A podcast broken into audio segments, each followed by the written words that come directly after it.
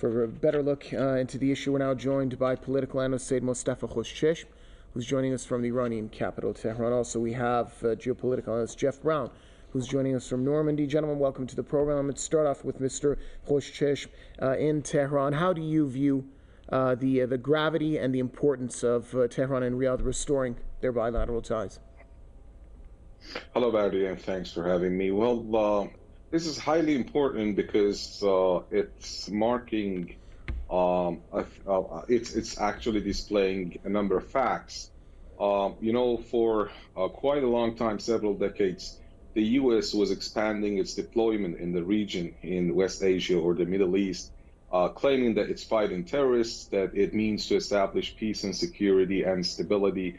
But it's uh, now pretty much clear that it's the absence of the U.S. that would bring about peace and security. For decades, their think tanks, as well as officials and former officials, claimed that if the U.S. Uh, uh, you know evacuated the region or lost its power in this region, then there would be a vacuum that would end up in strifes and as well as conflicts and wars among neighbors and the regional states. But it's now proved to be otherwise. First of all, well, as far as the U.S. was uh, imposing its hegemonic rule in this region, uh, one way or another, they uh, were persuading Saudi Arabia as well as many other, uh, other Arab states to, uh, you know, antagonize Iran, to go uh, into proxy warfare against Iran, and some Arab states that were deceived by Washington they took part in all the plots all throughout the past one or two decades against Iran, but they failed again and again and again since the U.S. failed, uh, originally speaking.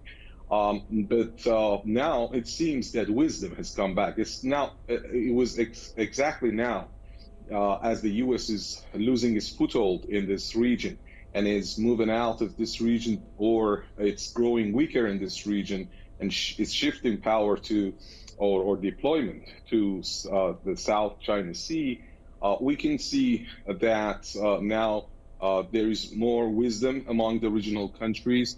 Now there is an open space for wisdom. The global transition of power from the West to the East has been very much helpful in this regard because uh, Saudi Arabia and others have realized that after all the failures against Iran, now they can see that uh, the U.S. pullout from Afghanistan, as well as uh, other countries, uh, the U.S. behavior with other countries, uh, uh, display pretty well that the U.S. doesn't care about anyone and anything but itself, and they would be left in ruins, and that the U.S. is misusing them. So now that the power is on transition from the Western Hemisphere to the East, to China, uh, to Asia, Iran, Russia, and others, uh, it's it's becoming more clear and better. It's understandable uh, that uh, uh, countries like uh, those in the Persian Gulf, on the southern rims of the Persian Gulf, they are coming to realize that they need to resolve their problems by themselves through amity, through resumption of ties with Iran. That's why the UAE ambassador was back to Iran last year, as well as the Kuwaiti ambassador was back to Iran uh, uh, last year, and now Saudi Arabia has officially uh, uh kicked off resumption of ties with Iran. So this is a new chapter, uh, and we do believe that uh, the two countries, though they have their rivalries in the region, could work out mechanisms through mutual interest and regional mechanisms in order to resolve their problems, and we could see, or at least we could expect, better days for this region. Let's cross over to Mr. Jeff Brown. Uh, Mr. Brown, uh, how do you assess the role of Beijing in this rapprochement? Now, when it was first uh, announced, Tehran, Riyadh, and Beijing, they had uh, they said that they vowed to spare no effort uh, to boost regional and international peace and stability as well. What could this mean for the security of the region? I think it all goes back, uh, and thank you for having me on. I think it all goes back to Saudi Arabia seeing that Iran was incorporated into the Shanghai Cooperation Organization. Iran has been working tirelessly with China to integrate itself into the Belt and Road Initiative, along with Russia, with the north south uh, corridor uh, down to the Persian Gulf, and also the um, BRICS. You know, uh, the, uh, Iran wants to join BRICS, and Saudi Arabia saw that. I think that Saudi Arabia is being very, very, very wise to uh, work with China and Iran because they want now to be in all three of those. They want to be in the Shanghai, the SCO, BRICS, and the Belt and Road Initiative. So it's going to be great for the, you know, and China, in spite of all of the horrific xenophobic, racist propaganda and the Western big lie propaganda machine, China has always, its diplomacy has always been about win-win, mutually beneficial uh, cooperation. And let's just keep our fingers crossed that with this new rapprochement, that uh, we can have, uh, we can end the genocide in Palestine, we can end the genocide in Yemen, and we can end, end the genocide in Syria, Libya. um, the, the, whole area has been comp- has has been toxically destroyed by by uh, the United States and NATO in general. So it's uh, hopefully a, a, new dawn and, and a new day. Right. Mr. Khoshesh, uh, Iran has uh, boasted its look to the east foreign policy strategy. Could that be, in your opinion, setting a precedent for other countries in the region to look more towards establishing stronger relations with the likes of China and the likes of Russia as uh, potential major global shifts are on the horizon. Uh, yes, true. That's exactly true. And that's why Iran ha, uh, could be seen as uh, playing a major role in this development. I mean, in this resumption of ties with Saudi Arabia, the Chinese have been given a new foothold in West Asia where they were not very much acquainted with the players and they were not present politically.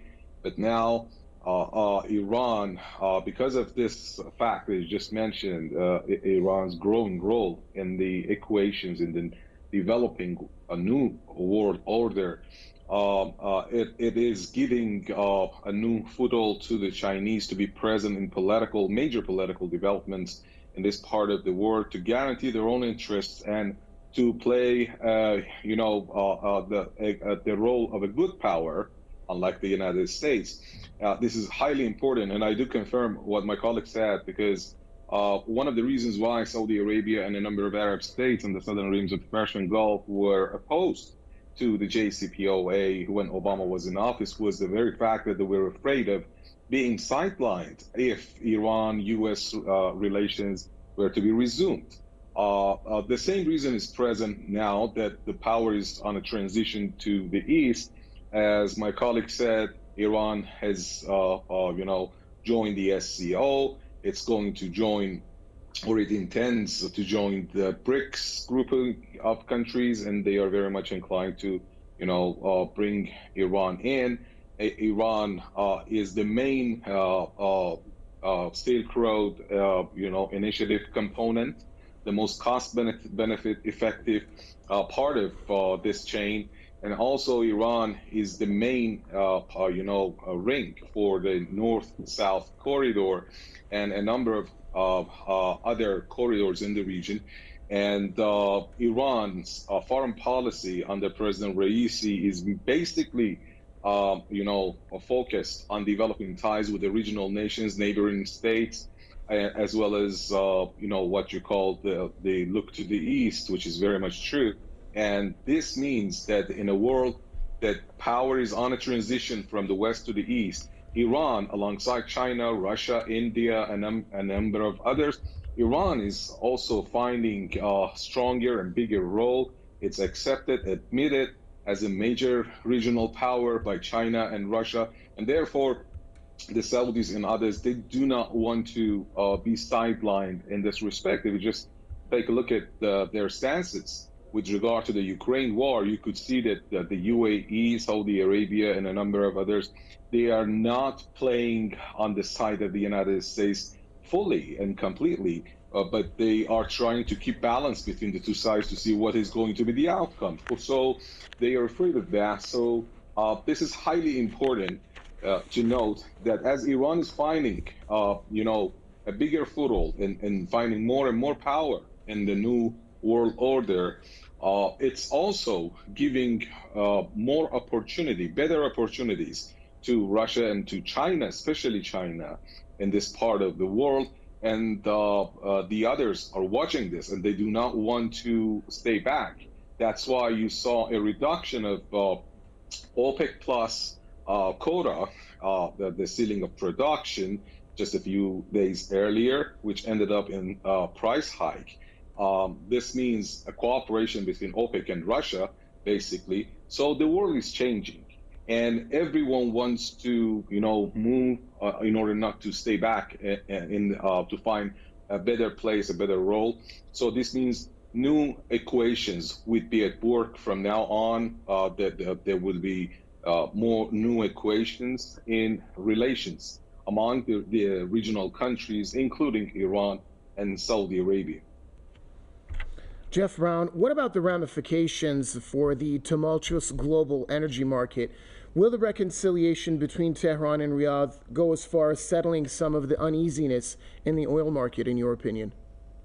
Oh, I think so. You know, Saudi Arabia is mostly uh, is mostly you know black you know black tea uh, oil. Iran is is is is mostly gas but any cooperation that they can have together and and and and I think also we have to be thinking about we have to be thinking about Qatar, Bahrain, and and um, the other Gulf the the other Gulf uh, uh, uh, crown uh, countries that if they they also have you know gas and oil, Kuwait, etc. Uh, it should stabilize uh, if if if Iran and Saudi Arabia are holding hands diplomatically and uh, strategically with the SCO and the BRI and BRICS, then obviously it's going to solidify uh, any uh, cooperation and and and decision making uh, in the um, in the global uh, uh, hydrocarbon market. So I think it's it's just it's just a one. It's great news and and will go down uh, in uh, the uh, the annals of 2023 as as, as one of the most important um, uh, international developments. Uh, this rapprochement between Iran uh, and Saudi Arabia. I think it's going to lead to a lot of a lot of good things for for the for the global majority. Thanks a lot, gentlemen. Said Mustafa Khoshesh joining us from Tehran. Jeff Brown speaking to us from Normandy. Thank you for contributing to this segment of the program.